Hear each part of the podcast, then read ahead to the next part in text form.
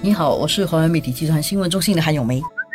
你好，我是华为媒体集团新闻中心的洪艺婷。今天我们来讲一个一半好一半坏的消息吧。一方面就是最近几个星期我们在看这个疫情文告的时候，都发现呢，外来的输入病例啊，很大部分就是来自印度的，每天都几乎半数是来自印度的。然后根据一个数据是，大概百分之四十七新的输入病例都是来自印度的。所以前段时间就一直听到一些呼声啊，想说是不是能够加强一点管制印度进来的旅客，这样可能我们可以减少一点那个病例。但是因为印度进来的呢，除了旅客之外，也有在新加坡工作的客工嘛，这个方面呢就需要更加慎重的处理了。但是因为那个疫情实在是太严重了。所以啊，政府就决定收紧对这个印度入境旅客的这个限制。所以从这个星期四二十二号起，晚上十一时五十九分起的话，哈，所有从印度入境本地的人哦，需要在酒店等指定防疫设施完成十四天隔离后呢，还需要在自己的那个住处哈再隔离多七天。这个是给新加坡公民，还有那些新加坡永久居民。但是如果非新加坡公民或是非永久居民，而是从印度来的，就是可能像我们刚才说的。客工的话，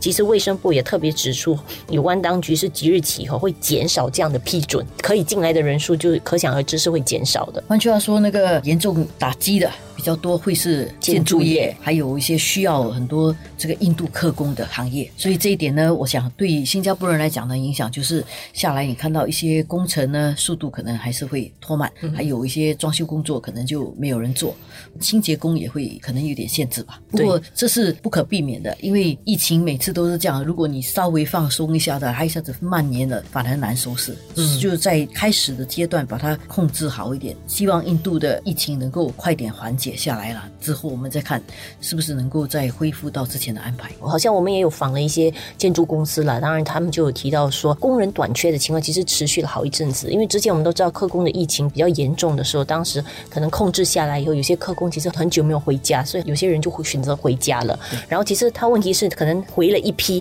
但是业者在补人的时候，不是马上就是回去十个人就补十个人，可能他回去十个人，其实最后只补了两个人，所以他们还是缺的。所以现在在进一步限制。制的入境的情况下，其实他们就更担忧，说其实下来很难填补这个空缺。然后如果很难用印度工人来填补的话，呃，想当然就可能需要靠一些本地员工或者已经在本地的一些马来西亚员工。再可能造成的一些影响，当然就是成本必然就要增加了。所以可能下来一些建筑工程的费用提高，然后一些对个人最直接的影响是你的小型的一些可能装修啊什么的那个费用可能也会相继的提高。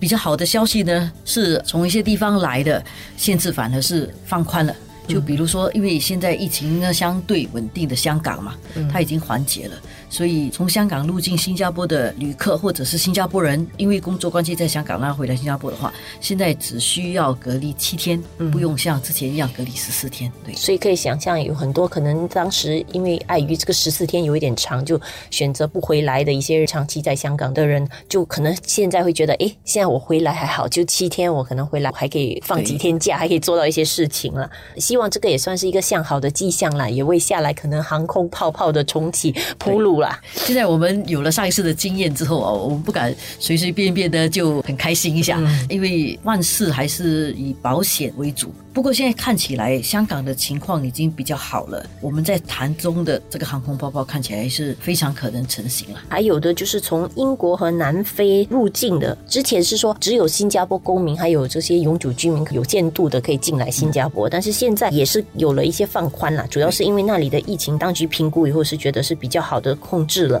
所以现在也允许一些持那些长期探访准证或者是短期探访准证的一些申请者哈，可以入境新加坡。不过，同样的，跟印度的隔离的那个安排是一样的，他们需要先在指定设施隔离十四天，然后在居所另外再隔离多七天。换言之，其实印度的情况啊，跟呃现在英国跟南非情况是颠倒的过来了。之前呢，印度来的旅客呢，他是可以照常进来的，只是他要经过那个正常的十四天隔离。现在因为他的疫情比较严重，所以他就变成新加坡公民和永久居民可以从印度入境。然后必须经过十四天的酒店隔离，加上七天的居家隔离。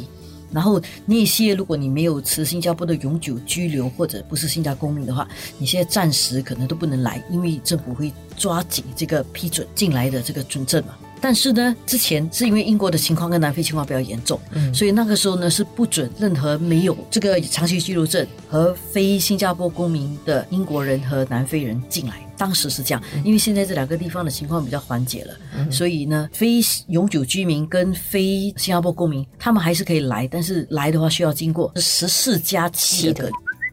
这样看来哦，疫情其实在不同的地方一直有不同的起伏，所以我们时不时都要看到一些这个为了疫情而出现的这个调整啊。这一点呢，新加坡人要适应，因为在目前来讲，全世界的疫情真的还没有完全缓解下来，疫苗其实还不是很充足，有些地方又不够的疫苗，有些地方又没有很强的政治决心要人民去接种疫苗，所以疫情还没有。缓解的，新加坡看起来我们好像好了，因为从去年八月嘛之后，失去病例就一直显著的减少。嗯，现在我们通常都是一个手掌算不完的那个那个病例数目，看起来好像好了，但是其实在世界上很多地方还没有完全好的。所以还是一样重复那句话，大家到你接种疫苗的时候，需要赶快去接种。这几天我们也看到一些社区病例，其实他们之前的话都是刚好有从外国回来，可能隔了一段很长的时间，或者是家中有人可能从外国回来，所以给大家的一个提醒哦，就是说，其实虽然我们社区相对安全，但是其实只要输入病例那边有有一些进入的话，其实随时都有可能感染的。然后